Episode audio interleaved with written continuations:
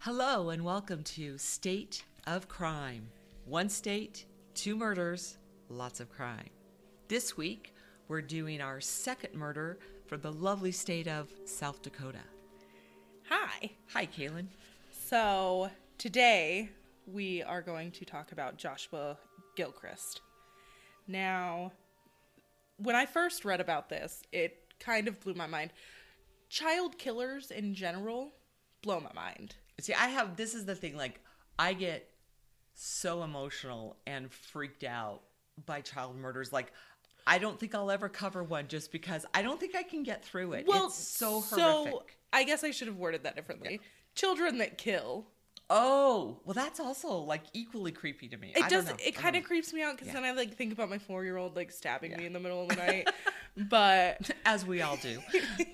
Um, but children that kill just fascinate me because it's just as adults you can kind of understand, not fully understand, but you can kind of get like the psychology and stuff of that. But like, and people have the argument nature versus nurture. As you, Right. as a child, Yeah. Al- Although, okay, this this is going to sound so horrible, but as you're sitting here talking about this, you know, my little brain is just spinning, and I'm starting to think about how we talk about frontal lobe development, and you know, that's what allows us not to act on every impulse. In a way, it's almost more unusual that it doesn't happen more often given given that we talk about impulsivity and not thinking about the consequences of your actions and that those are things we associate with childhood do you know what i mean Yeah. so yeah that's a really interesting point about i don't know like how unusual is it for a human to kill yeah, I mean that. Fair point. now my brain hurts So we will start on Friday, January 26th Okay. of 2007. It is about 5:45 in the morning and the Huron Police Department gets a 911 call from a young girl. She is asking for officers and an ambulance because her brother is attacking family members. oh my gosh The police arrive about 45 minutes later, unlike Monday's episode where it took them 45 minutes to get there. Again, they were out in the middle of nowhere. Give them some credit. 20 mile drive. So it took him about 45 minutes to get there to the home of John and Betty Gilchrist and their children 14 year old Rebecca, who was the one who called the police, 15 year old Joshua, and a 15 year old exchange student, Danil. Okay. Now, when police arrived, the 14 year old Rebecca answered the door. She was covered in blood and screaming hysterically. She was yelling that her brother was trying to kill her mom. Okay. Police Captain Daniel Martek t- with Rebecca into the kitchen, which this to me is a little strange that you take the victim back into the house where the killer is at. Yeah, I think so too. That is a straight. it's a so, little I mean, strange this to is right after they've arrived, right? Yet sh- uh, the captain takes her inside with him. That does seem weird. It's it's a little strange to me, but he took her towards the kitchen when he heard screaming, and he turns around and he sees Joshua run right past them, towards the front door. Okay. and in his hands, above his head, he has a sword. So, points for creativity. Like from tip to end of handle, they said it was about three feet. Oh my gosh. So like a sword, yeah. and he had it held above his head, and he's just running down the hallway. He ran out the front door and attacked Officer Kite, who was one of the other officers who had arrived on scene. Okay. He swung the sword downward, and for defensive, the officer put his arm up, trying to shield himself Right. from this sword. And he was struck mul- multiple times on the left arm. Okay. And So, did these police just enter the house without weapons drawn? I mean, it sounds like they just walked in, like, hi, everybody. Like, grab this poor, traumatized 14 year old. Let's go watch and see what's happening. here that with is this murder." Oh. exactly what it sounded like when I was reading it. Captain walks in with the girl who called the cops. Right. The other three cops are still outside. She's yelling that this kid's trying to kill their mom, but they're just like, all right, let's go find him. Like, Okay. This is strange. Okay. So, Officer Kite gets struck multiple times on his left arm and shoulder while he's trying to defend himself. And at the same time, he's also trying to back down the porch steps. Okay. He's also trying to draw his weapon. Okay. So yeah. It's he's trying. and and and two, we're looking at these things afterwards. Do you Yes. know what I mean? And hindsight's twenty twenty. So I can I can imagine that the chaos of the moment. This is all happening very quickly to this Yes. poor guy. So we're not gonna make fun of him, but So Officer Kite manages to fire a single shot. okay. And as that happens, he feels a jolt to his body and then falls back backward onto the ground. So, I hate to laugh at this because these officers are trying their best, but when when Officer Kite was trying to, To back defend away, himself, yes, right. and Josh was attacking him with a sword, another officer behind him tries to tase Joshua. Oh no.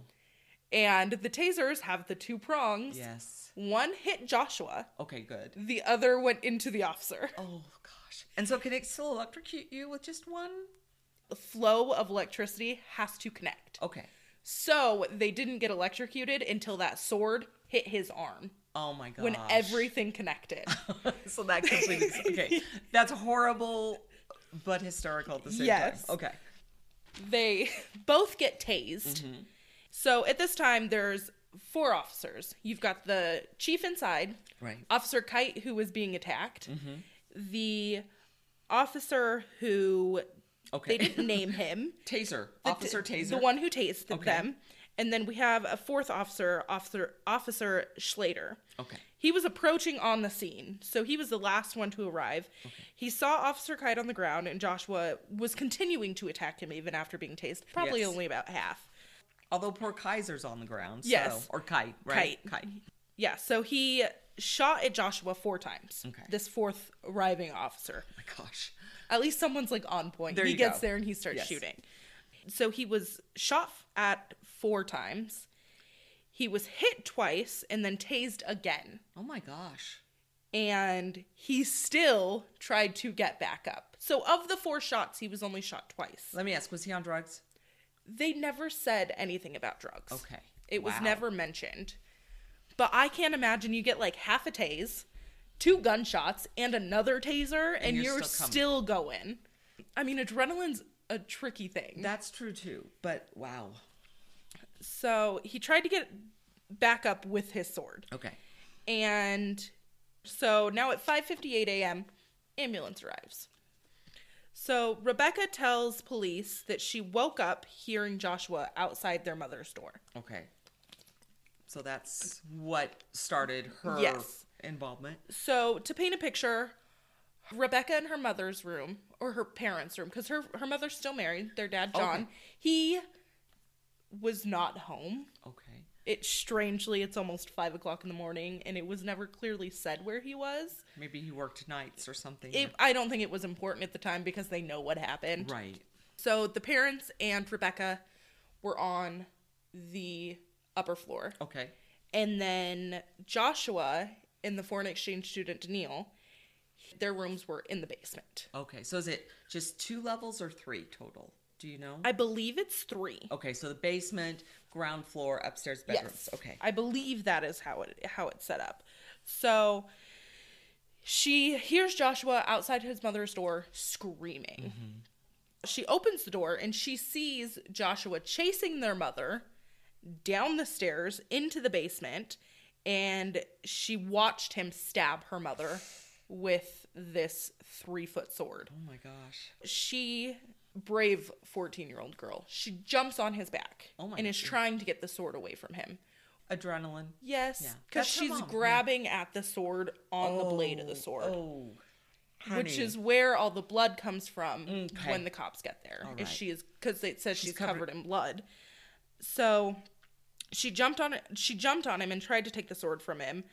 And during this, they're in the basement. So this wakes up foreign exchange student Daniil, and he comes out and he pushes Joshua and grabbed Rebecca and tries to get her upstairs. Okay, so we have heroes on scene from the get go. Yes. and they're both running upstairs trying to get out of the house through the garage and they get separated because Joshua is chasing them. Right. So Rebecca continues upstairs Uh-huh. and Daniil gets chased into the garage by Joshua. Oh no. Now, Daniil opens the garage and then closes it, and he is being chased and attacked by Joshua and manages, as it's coming down, to movie style roll under it Way to go, Danielle. Though I as it closes. so thank goodness they had Yes. this out of date garage Yes. door. Okay. So he didn't get away unscathed. He was stabbed in the chest. While they were in the garage fighting, before he managed to get out, Rebecca ran to, I'm assuming her parents' bedroom, Okay. to try to load a shotgun Oh wow. because she is just not having it. Yeah. But at this point, she grabbed a sword with her hands, and her hands are too messed up to be loading a shotgun. Right. So she just decided to call 911. Can't load the shotgun, I'll just call the cops. So Betty Gilchrist was the mother of Rebecca and Joshua, and she had been stabbed once in the left breast, Oh. puncturing her left lung, once in the right breast, puncturing her right lung. I'm just trying to think too because a three foot sword, that's very difficult to stab somebody. Do you know what I mean? Because of yes. the position. Oh, this is just horrific. So what I picture would happen is he somehow got her on the ground and Yes. was just stabbing Yes. at her. Yeah. So she was stabbed in the left breast, the right breast. She was stabbed twice in the front of the neck. Her right carotid artery had been completely severed, Oh. and the second neck wound struck her trachea and esophagus. So he killed her. This is overkill. Yes. For sure. she had been stabbed in the shoulder and the bicep and she had multiple defense wounds on her hands and arms so she tried good for her Mm-hmm. yeah. she also had post-mortem wounds to her face and chest so way overkill because Right. she was dead and he was still going, now joshua Mm-hmm. he had been shot at a total of five times Okay. he was hit by three of the five bullets. The first went through his abdomen, below his ribcage, and through his liver and out his back. Okay. That's a bad wound because Yes. liver wounds will kill you quickly. Yes. The second bullet went in into his left side, Mm-hmm. going downward, Okay. and it hit his left lung, his left ventricle, his diaphragm, his liver, his stomach, and his kidney. Did he survive? No, that was Okay. his fatal shot. All right. That was the shot that killed him. Wow. And then the third bullet hit and went through his right shoulder. Didn't hit anything vital, it just went through his right shoulder. Another bullet passed through his sweatpants and underwear, but did not hit him. Oh my. His underwear and Yes. didn't hit him? Yes. Wow. Yes. That's. that's crazy. They're in South Dakota. Right, This is right. January. Okay. It's cold. It's probably snowing. So, Officer Kite was wearing a heavy winter jacket. So, the blade never actually cut him. Thank goodness. Thank goodness. Also, they said that due to all of the commotion that had happened, a three foot sword is a hard weapon to deal with. yes. The tip of it had been bent. Okay. So that made it hard for the slicing Good. motions to do anything. Yes. Re- uh, Daniil and Rebecca were both taken to the hospital and treated for their wounds, and they both survived. Thank goodness. And so I already said that John Uh-huh. Gilchrist, the father, was not home at the time of the attack. All four officers were put on administrative leave. Yeah, which is standard procedure, yes, right? pending I mean, investigation, um, which is totally standard. Mm-hmm. And because everybody who fired a gun gets investigated, that's Mm-hmm. Right. just how the police work. Um, they were all cleared. Of course. I think this was pretty cut and dried. Yes, Yes. because everybody was there when most of it was happening. So, do they know why he did this? No. To this day, there's one, no motive. No one knows why. There had been a family fight. I mean, had he been like a troubled kid? Did he have? The only thing that was like talked about was that he enjoyed collecting weapons. But I mean, so do lots of people. That's exactly. That's it, though. That's it. There no was violence. No. no- Also, that poor, poor exchange student Oh my God. Can you imagine? You're coming to America to like get this experience and go to school and live with this family, and next thing you know, this this kid who was the same age as you is killing His fam- everyone. And stabbing you with a sword. exactly. Like that is not what you signed up for. No. you poor child. we shoot you in America. We don't stab you with swords. but- Exactly. sorry, bad joke. No, but that is just absolutely horrific and fascinating. And I want to know why. yeah, but we never will, because he's dead now. Keep a journal, people. It's important. So, definitely. Yeah, Wow. So, South Dakota, full of Has- some crazies. small population, but some crazy things happen there. So, all right. Next week, we will be looking at another South, South Carolina. South Carolina. Thanks for listening.